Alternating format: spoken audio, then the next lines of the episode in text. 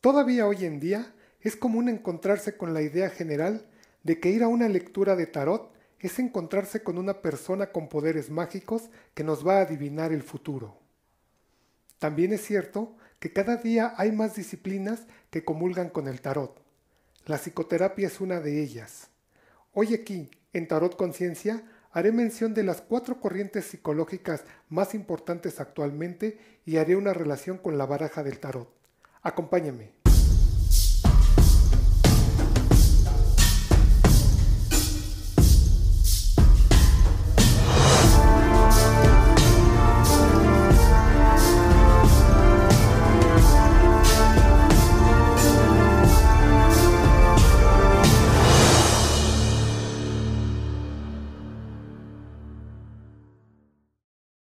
Hola, ¿qué tal? Mi nombre es David Monroy y les doy la más cordial bienvenida desde la Ciudad de México a Tarot Conciencia.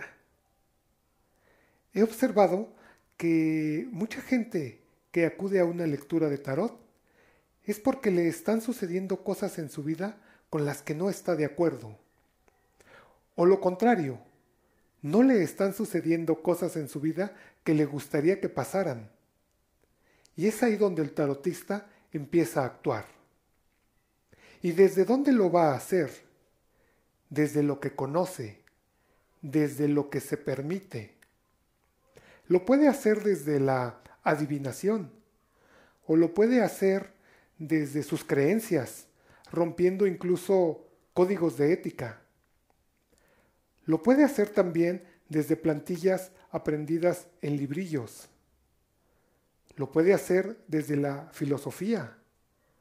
O quizá lo pueda hacer desde la psicología si su preparación se lo permite. Hoy aquí en este espacio voy a mencionar tres corrientes psicológicas aceptadas por la Asociación Americana de Psicología, APA sus siglas, y una más por la Sociedad Británica de Psicología. Vamos a empezar a hacer la relación primeramente con los oros. Iniciaré con lo que para muchos es la primer corriente psicológica, el conductismo. El conductismo es el análisis objetivo de la conducta. Es una corriente que estudia el comportamiento observable y medible. Lo hace a través de la experimentación objetiva. A principios del siglo XX, el psicólogo estadounidense John Bradus Watson crea el conductismo como una respuesta negativa ante lo subjetivo. El objeto de estudio del conductismo es la relación que se forma entre el estímulo y la respuesta. Poco más adelante, el fisiólogo ruso, premio Nobel, Iván Pavlov, a través de un experimento conocido como los perros de Pavlov, el cual consistía en algo parecido a lo que sucede en casa cuando abrimos el costal de comida de los perros, que inmediatamente asocian el sonido con que hay comida, y a esto le llamó el condicionamiento clásico. Algo parecido pasó en Estados Unidos con el filósofo y psicólogo Frederick Skinner, quien a través de un experimento con palomas, el experimento llamado la caja de Skinner, o la caja del condicionamiento operante garantizaba que las palomas obtuvieran alimento después de realizar algo que se les pedía. Entonces vemos que el, conductismo estudia tangiblemente la conducta, algo tangible, parecido a los oros del tarot. Los oros del tarot los tenemos relacionado a través de la historia de la humanidad, a través de sus experiencias, con lo tangible, con el mundo material, con lo físico, con el cuerpo. Los oros representan, sí, de alguna manera el dinero, los ahorros, las posesiones, lo que uno tiene. Representan inversiones, pero también representan lo que uno hace, lo que uno tiene y lo que uno hace.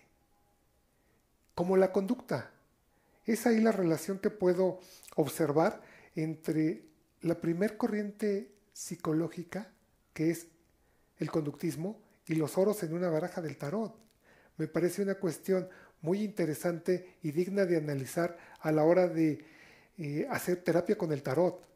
Nos puede servir el conductismo. Los oros de alguna manera nos están proyectando cuestiones tangibles, cuestiones de lo que estamos haciendo y podemos hacer uso eh, de los estudios de, conductismo que podamos obtener.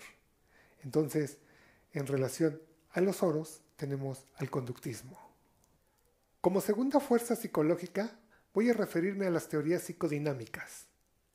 Las teorías psicodinámicas son una serie de intervenciones basadas en determinados conceptos de la teoría psicoanalítica.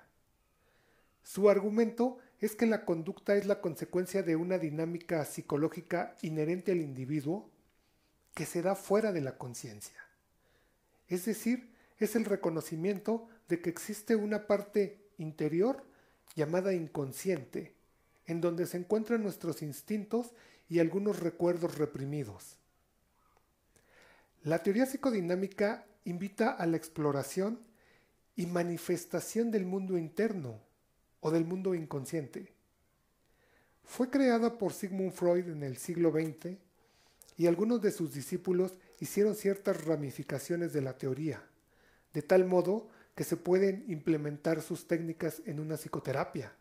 Entre ellos podemos destacar a Carl Rogers y su enfoque centrado en la persona, a Alfred Adler y su psicología individual, a Carl Jung y su psicología analítica y las relaciones objetales de Melanie Klein.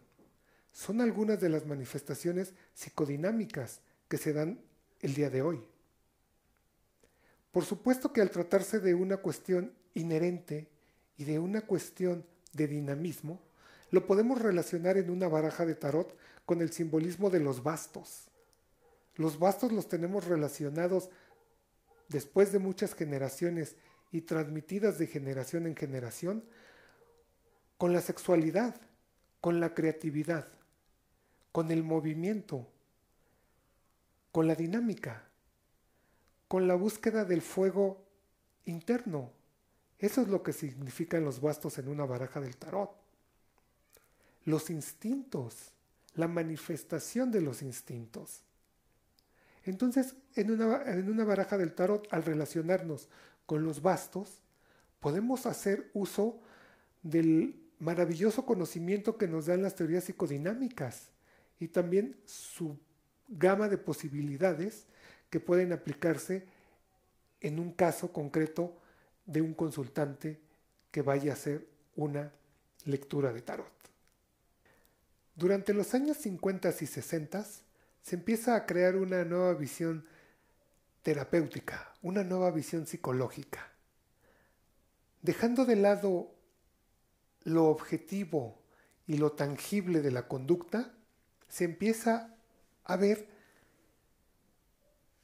que existe un enfoque basado en la unicidad y en lo personal de la experiencia humana.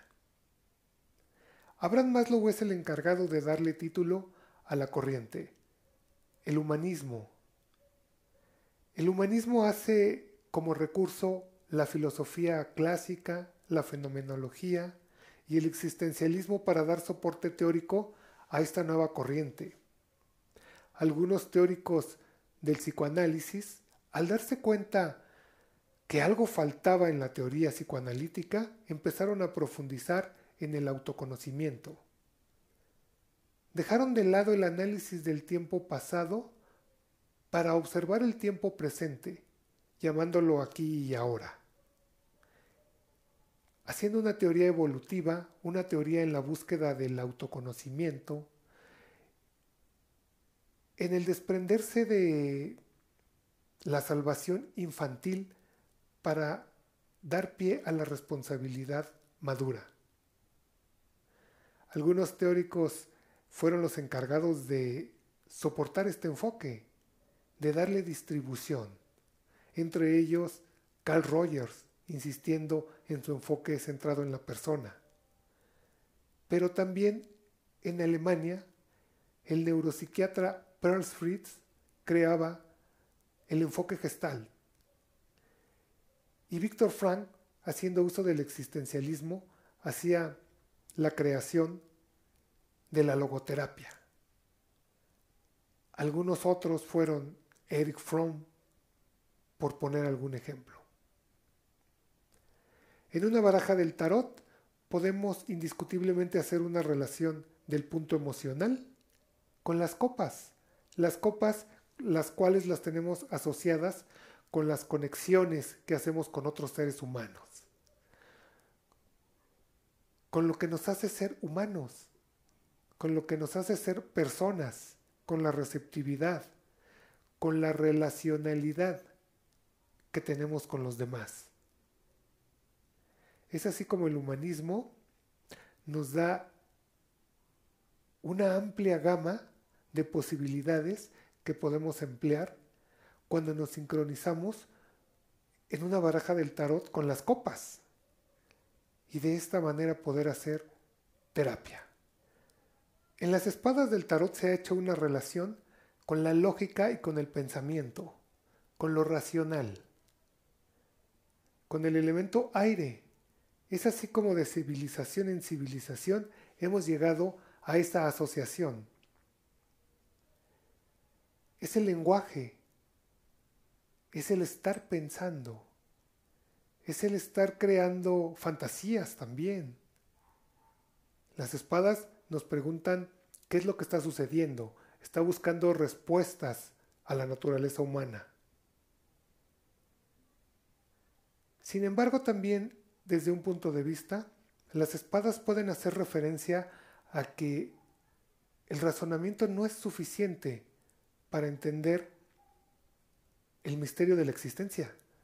Y entonces, desde ahí, desde este enfoque en donde no es suficiente el razonamiento, de que tiene que interactuar con los otros centros, con los otros palos, con las copas, con los oros, con los bastos, pero también el intelecto nos puede servir para observar nuestros patrones repetitivos, nuestros patrones personales, nuestros arraigos, nuestros hábitos. Y entonces descubrir que podemos ir más allá de eso y llegar a lo que es nombrada como la cuarta fuerza psicológica, lo transpersonal. A pesar de que la Asociación Americana de Psicología no tiene el reconocimiento completo, sí ha hecho mención dentro de sus textos. Pero la Asociación Británica de Psicología sí le da un espacio en sus publicaciones. Entonces, es una psicoterapia que busca la trascendencia. Es una psicología que teoriza sobre ir más allá de lo personal.